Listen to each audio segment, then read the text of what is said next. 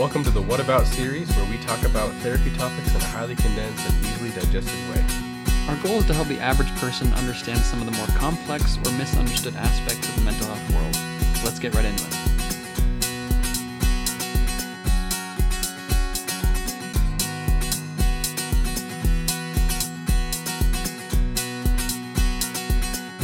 As the title of the episode suggests, today we're going to be talking about depression, and more specifically, the more common um, major depressive disorder. And so, as always, with all these What About series episodes, the the flow, the framework is the same. We're going to be Framework's going the over the summary, the symptoms, the risk factors, diagnosis, and treatment. So, a- any of these episodes, that's how they're going to be. That's how they have been for the last two, and that's how they're going to be. Just so you can get the information as easily as possible, just like Yeah. we said. Yep, and there are going to be a lot of references as well, and so we're Mhm. not going to necessarily say "Oh, this comes from this, this comes from this. They're just going to be all linked down below. So if you want to learn more, we'll link it down below for you to go ahead and read and dive into yourself. So for this episode, for major depression, depressive disorder, there are a lot of different like subcategories of depression, like there are for anxiety disorders, like how we covered general anxiety disorder in our first What About episode. This is kind of the general depression, depressive disorder Mhm. in a sense. This is the overarching general when people think of depression, this is the type of depression that they think about, Yeah. which is major depressive disorder. The most common form of depression. Yeah. it's, it's quite common, actually. Yeah, so here are a couple examples just to kind of see what it would look like for you. Again, all references are down below. So Jacob cries all day and, feeling that he's worthless and his life is hopeless, he cannot get out of bed. Ava stays up all night, talks very rapidly, and went on a shopping spree, which she spent $3,000 on furniture, although she can't afford it. Maria recently had a baby and she feels overwhelmed, teary, anxious, and panicked and believes she is a terrible mother for practically every day since the baby was born. All these individuals demonstrate symptoms of a potential mood disorder. And so, all those are kind of different types of depressive disorders. Like, for example, that last one is postpartum depression after you have a baby, very common in mothers. It's also common, I guess not common, not as common in men. It does happen in men, which I thought was really New interesting. fathers, yeah. Yeah. Interesting thing. Yeah. Yeah, so um, getting into some of the stats now, um, now that you kind of see what it could like look like. Um, major depressive disorder affected approximately 163 million people in 2017. That's about 2% of the global global population. I would imagine it's also a lot higher now after COVID. Oh yeah, absolutely. Because that was So be- 2017. so Yeah, I'd be really interested to see the stats. So I don't have those for you right now. from a recent research article I read for one a paper in school, it increased in some places almost 60%. Like the diagnosis, so Wow. crazy. So Easily over 200 million people at this point. Well over that, yeah. Yeah. So pretty high, especially now it's going to be even higher because Yep. those numbers come from 2017. Uh, but the percentage of people who are affected at one point in their life varies from 7% in Japan, 21% in France. So you can kind of see the, the differences in different countries. But in most countries, the number of people who have depression during their lives fall somewhere between 8 and 18%. But in North America, the probability of having a major depressive episode within a year long period is about 3 to 5% for males and 8 to 10% for females. Yeah, and again, one thing that's going to be really big in this episode, if you listen to our last episode on the biopsychosocial model, a lot of that is going to be in here as well. And so I'd highly recommend to go listen to that episode if you haven't already, because it will really help you understand more fully the things that can affect you as a human being and affect those that do struggle with major depressive disorder in all aspects of their lives. Mhm. And so here, just a general summary of a mood disorder. So in the DSM, there are two different types of mood of mood disorders, kind of overarching. So one is depression, and the other is bipolar. Those are the two big mood disorders. And again, for this episode, we're just focusing on major depressive disorder. But mood disorders in general are characterized by severe disturbances in mood and emotions, most often depression, but also mania and elation. All of us experience fluctuations fluctuations in our moods and emotional states, and I think sometimes when we feel sad, or lonely or something, we may think, oh no, I might have depression. And that could be true. Yeah. But again, all of us experience these emotions. All of us experience sadness or loneliness and Yeah. anything else that is characterized in that. But so, and often these fluctuations are caused by events in our lives. Again, biopsychosocial model. It's, I'm going to say it now, it's most likely not going to be just, a, well, I guarantee you, it's not just going to be a chemical imbalance, which is what we talked about again in the last episode, where the stigma of depression is around this whole chemical imbalance in your brain, where, oh, if I just take some pills to give me more serotonin or more dopamine or to try and get rid of this cortisol, then my depression will be fixed. And that can help you, yes, but that most likely is not going to be the cure for you. Yeah. So here we become elated if our favorite team wins the World Series and dejected if a romantic relationship ends or if we lose our job. Again, showing that we all experience these emotions. At times we feel fantastic or miserable for no clear reason. People with mood disorders also experience mood fluctuations, but their fluctuations are extreme, distort their outlook on life, and impair their ability to function.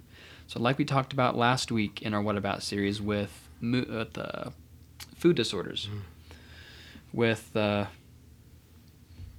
atypical anorexia, the key here is excessive, right? Because we all experience these emotions, but if you experience them to an excessive or extreme amount, then that's when we start getting into okay, now we might be talking about you, know, you have depression or you have Yeah. anxiety or, or whatever this is. These issues come about when it gets above normal. Yeah, and so we're, we're gonna go over the symptoms now um, of what it could look like, and maybe you have some of these symptoms. So, one of the first ones, a very uh, significant one, is weight loss or weight gain, or significant decrease or increase in appetite. And that weight gain or weight loss comes without dieting and exercise and stuff like that. If it happens randomly or without cause, that's a that's a huge symptom of major depressive disorder is that changes in appetite and weight loss that a lot of people see, especially when they're diagnosed with like clinical depression. It's very common. Yeah. And there's difficulty falling asleep or sleeping too much.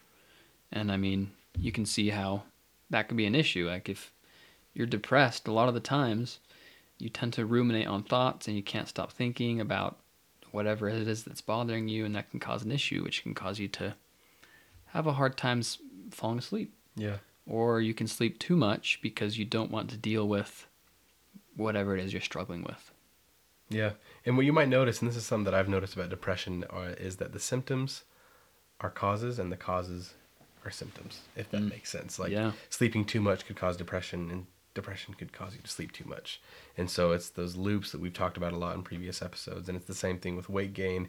Weight gain could cause depression, and then it could continue to loop itself. You cause you Yeah. gain more and more weight because of your depression. So just a little food for thought that all these symptoms are loops, and they could be a cause and an effect of the diagnosis of depression. So the next symptom you could um, find yourself in or a person could have from depression is psychomotor agitation.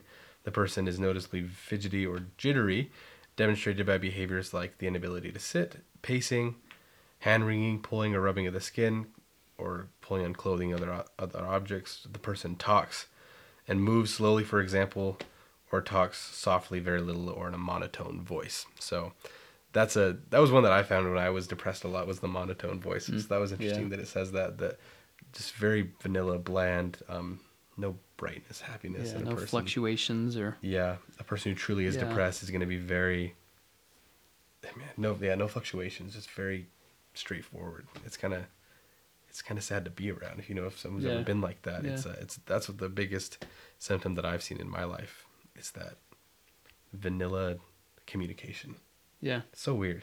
So weird. And if you've seen Spider-Man Into the Spider-Verse, it's like how the the one Spider-Man talks, the black and white Spider-Man. Oh yeah, he's yeah. always kind of yeah. depressed and The sad. The one played by Nicolas Cage. Yep. Yeah. Yep. So kind of like that. Yeah. yeah, just very monotone and always sad. But You can just hear it. Yeah. Sadness is in the voice. Yep. So the next one is fatigue or loss of energy. And that's kind of self-explanatory, and also I think one of the main signs that people think about or that notice first I have a hard time getting out of bed and stuff like that. Yeah. People that I've known Yeah. that have had really bad No depression energy. just can't do anything they want to do. Um, next one is feelings of worthlessness or guilt, just about your life, things that happen around you. Um, you start to blame yourself a lot for different things that have gone wrong in your life. Just overall feelings of you're causing issues in your life and other people's life. Yeah. Or you have difficulty concentrating and indecisiveness. So you can't really seem to make a decision or you have a hard time making choices. A very interesting one. And the last one, and unfortunately the most um, serious one, is suicidal ideation, which could range from thoughts of suicide, not just the fear of dying, of course, but thinking about or planning a suicide, or I'm the very worst, making an actual suicide attempt. And so that's the one of the deeper, darker regions that depression can take a person. That unfortunately, in an ever increasing number, is happening more and more, at least in the United States, especially since since COVID. So Yeah. suicidal ideation is the most common link that people put with depression is that if you're depressed, Right. you're probably suicidal. Not always, but there's a very strong relationship between the two. Yeah, because in most suicides, I'm not going to say every suicide, but in most people who've died by suicide, sui- or um, depression, depressive symptoms are present. And, you know, I would say 98, 99%. The vast majority. Yeah. Yeah, the vast majority. So now we're going to go to risk factors. So these are things that can kind of predispose you to depression or increase the risk of you getting depression. So like we've talked about in this episode a little earlier, more depression is more common among women, usually because women are more likely to seek help and get diagnosed, but also because you have to think about the biopsychosocial model, how socially different women are Mhm. than men, and the expectations that are on women are different than men. And a lot of the times, the expectations that are expected of women, I don't know, I think those, it's interesting how just those, what's expected of women is also tied more with feelings of inadequacy. of, Yeah, there's a huge culture I'm not enough. that. Or if you don't, like, if you're not able to watch your kids, Yeah. if you have to go to work, then that can bring about depression because you're not meeting the socially compliant goals or society's vision of what a woman should look like. You know, and that's that's changing. I think that's getting better as far as yeah. the role of women go. And so maybe we'll see in the future the statistics there kind of even out, maybe. But as of right now, it's more common among women than Yeah. And another reason for that could be that there's a there's another like on the flip side with men there's a huge culture of like suck it up, be a man. Yeah. Um, men don't cry. That whole culture that's Yep. that's there's a huge shift in that. We're shifting away from that. At least I've noticed we're shifting away Yeah. as, as a culture, but Boys Don't Cry by The boys- Cure. Yeah, exactly. um, even just from the little silly cultural examples like that, there is a cultural problem where if you're a man and you're depressed, you suck it up. And there's more of a cultural expectation for a woman that it's okay to get help and that um, you're more, I guess, culturally in the past, you're seen as weak as a man Yeah. if you're depressed. And so there's just some cultural aspects of that, but there could be some biological things as well. But it's mainly socially and um, in that aspect. But another risk factor is unemployment, and I'm going to link poverty as well with Mhm. this. That um, goes along hand in hand in the article that we cited this from. Um, if you're making less than twenty thousand dollars in the United States, you're uh, a lot more likely to become depressed. And so, Which makes sense. yeah, I mean, you can't do a whole lot with $20,000 a year. probably always nervous and afraid that you're not Yeah. not knowing where your next meal is going to come from. I'm sure that's very depressing. So, if you've been in that situation, I'm sure you were likely depressed at the times you were unemployed Yeah. or stuck in poverty. Poverty. It's a very dark place to be in general. So, of course, depression is going to be linked with it. Yeah. Unfortunately. And tied to those two, unemployment and poverty, there's also living in urban areas, which are a bit more poor. Typically, You know? more poverty in urban Yep. areas. Yeah. Yep. So those are kind of all go hand in hand.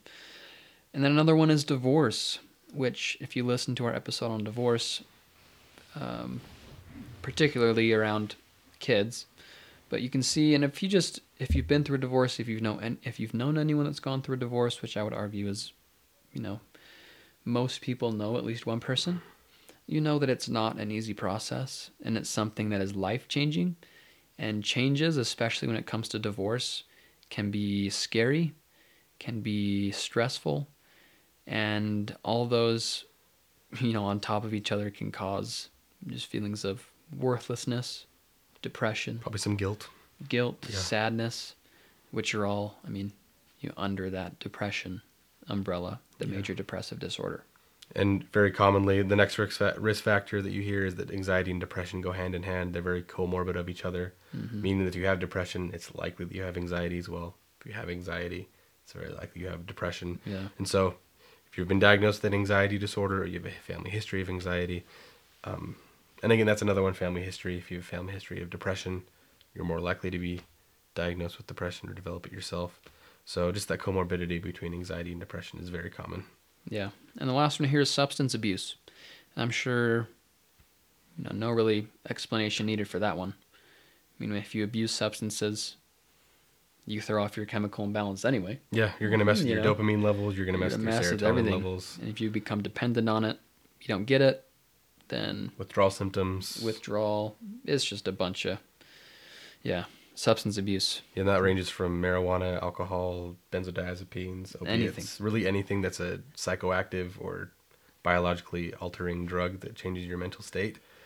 Um, or you can become dependent on. Then you could it could cause depression if you abuse it to a certain extent. Yeah. So- And taking on the biopsychosocial model, again, substance abuse, with those three areas in mind, I'll let you go ahead and you know think about that Put yourself. but puzzle you can- together. You can see how it can affect all those. So, with all those risk factors, symptoms in mind, the diagnosis that is involved to actually be diagnosed with a major depressive disorder, um, to receive that diagnosis, you must experience a total of one, a total of five symptoms for at least a two-week period. And this is, of course, found in the DSM-5, the diagnostic manual that therapists and psychologists use. Um, so those symptoms must be found, well, a total of five of them for a two-week period, and must cause significant distress or impair normal functioning and they must not be caused by substances or a medical condition. So, Like we just talked about substance abuse. Like if you're if you're sad because you're drunk, that doesn't mean you have depression. Right. But the constantly being drunk can eventually cause you to have a depressive disorder. Yeah. There's a distinction between the two, but Yeah. Um, if substances are the cause of your thing, of your problems, then you won't be diagnosed with a depressive disorder. You'll probably be diagnosed with a, a substance use disorder of some sort. And so then lastly, at least one of the two symptoms mentioned above must be present, plus any combination of, of the symptoms. So there needs to be a combination of multiple different symptoms for you get a diagnosis for a certain amount of time. And like we've said before, this is why therapists and psychologists are important because you might you might think you have a depressive disorder when you really have a substance abuse disorder. You might think you have an anxiety disorder when you really have a depressive disorder, and vice versa. So, as we always say, seek a professional to get the correct diagnosis so you can treat it the correct way. Because the way you treat depression is so much different from the way you treat um, a substance use disorder. Like some of the things are very similar, but you have to get that correct diagnosis to get the correct treatment. So that's kind of the, the diagnosis, and that would happen from a trained professional. You can't do it yourself at home. Right. You can't just listen to this podcast and say, "Oh, Enoch and Austin diagnosed me with major depressive disorder." I've had fatigue or weight loss. I've had fatigue for two weeks. I've been lo- losing weight. Yeah. I have depression. Doesn't work that way. You need a therapist to break down your specific situation. Yeah, because again, we're all unique. We're all different. We have so many things that can affect us and the way we feel, act, think, and that's why professionals are are much needed. And so, if you've had any of these symptoms, I'd highly recommend. We both recommend to go see a professional. Mm-hmm. Go see a therapist. Down below, we'll link BetterHelp.com. It's a great resource for you to just look around to see how many professionals are in your area, and there most likely are going to be a lot. There are a lot of people out there for you that can help you. You started on the path, get diagnosed correctly, and start on a good treatment plan. Speaking of treatment, Speaking of treatment, we're going to jump right into the last section here, which is the treatment for major depressive disorder. And the first people, the first thing people think of here are antidepressants, right? Pills, which could be helpful. which can be very helpful, great, like they're awesome, but Miracle they, yeah, they are not the solution to your issues here. So usually treatment would look something like this. You go see a therapist or a psychologist and your therapist will say, "Okay, I think we can get on some antidepressants while you are coming to therapy over the next couple weeks, couple months, However long, yeah. however long it takes for you to heal. And so these the medications are going to help you with the way you feel so you can get out there and start the healing process and you can actually move because a lot of the times people with major depressive disorder again have low energy, don't want to get out of bed. And so taking medication can help you get out of bed, can help you go and start healing and doing things instead of just sitting there taking pills and not doing anything about it because that's not going to do anything for you. Hmm. Yeah, so just the way I like to say it is it just medication can raise your emotional baseline to a point where you can mm-hmm. work on yourself. Mm-hmm. It can it can give you the we we've called it a crutch before, we've called it a cast, a band-aid. It can stop the bleeding for long enough for you to get control of the bleeding, of what's causing the bleeding. Yeah. How about that? It can that's a good analogy you can That's use. great. It can stop the bleeding for long enough to stop the bleeding. uh, To, to stop the underlying cause of it. Yeah. And so I don't I'm going to go be as bold to say that no one should use medications as a long-term solution to their depression. Maybe a short-term boost to their mood so they can work on themselves. So everyone can take that with a grain of salt. That's our personal opinions. Your long term may be different than my long term. Exactly. It's just like So- we said earlier and with our previous episode, everyone is so different and you might need medication for years while another person needs medication for a couple of days. Yeah. And so it's Yeah. it's really important. Again, that's why the professionals are so important to not self medicate. So um, yeah, seek someone out. Some other really great therapies we've talked about acceptance and commitment therapy, and how great that can be for so many things. And it has mm-hmm. been proven clinically and statistically to help people with depression. So when seeking out a therapist or a psychologist, maybe looking for one who specializes in acceptance and commitment therapy could be a, a huge benefit to you and both of us. I, I know I can speak for Enoch in this is that we would highly recommend acceptance and commitment therapy specifically for depression because of yes. because of how effective it can be in changing your viewpoint on the world and because a lot of people their depression stems from their thoughts and their ruminations. And ACT has been proven to help with those. So acceptance and commitment therapy huge benefit for those who have depression. And it's it's proven through multiple countless hundreds of studies over the years that it's it's been proven to be helpful for people with MDD major Yeah. depressive disorder I should say. Then you also have things like talk therapy, CBT, cognitive behavioral therapy is awesome for depression and anxiety.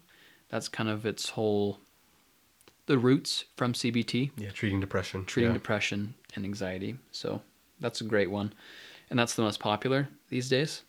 Uh, maybe not, thoughts, yeah maybe not our most favorite. still effective still effective, still, great. will, still will help you Yeah, it can be better for you than ACT can, or you know, everyone's different Again, again. it goes back to who you are and what you need. Yeah, and then there's experiential therapy, uh, things like music, art. Right now, real quick, I'm gonna get into making fairy gardens in a in a jar.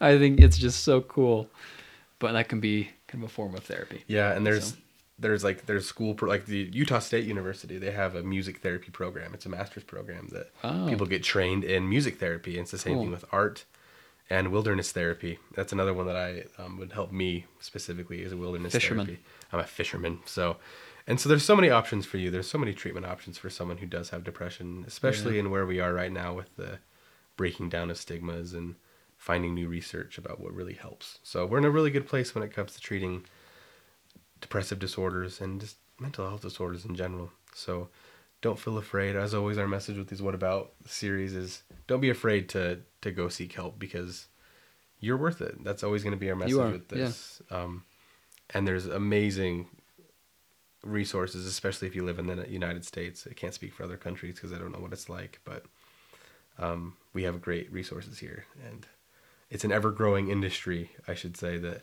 um, therapists are there's more and more therapists going through school just like us, and so and there's great books too. So start Awesome your books, journey Yeah, with something small. If you're not comfortable going to therapy, maybe find a a good book. And if you're interested in trying to find a good book on depression, hit us up on Instagram. We'll hit us a DM and we'll, We'll give you some you awesome suggestions. yeah. There's so many out there. So you can start small. It doesn't need to be therapy, but as always, we would suggest that you do. So that is depression. That is major depressive disorder. there you go. I hope you learned something new, and if you've had these symptoms, hopefully you've been able to at least think about or uh, find something that you can do Yeah. to help those symptoms because you are worth it. You're a beautiful human being. You're unique and you are talented. You have so many things that you can offer this world. And as as the natural way of life goes, we have ups and we have downs. And during those down times, like Austin said, there is a ton of help for you out there. And sometimes you just need to ask, which can be the hardest part. Yeah. But have a great week, and we'll talk to you next week. Thank you. What about, what about therapy? What about, what about therapy? What about, what about therapy? Yeah. What about, what about therapy? What about, what about therapy? What about, what about therapy? Yeah. What about, what about therapy? What about, what about therapy? What about, what about therapy? What about, what about therapy? Yeah.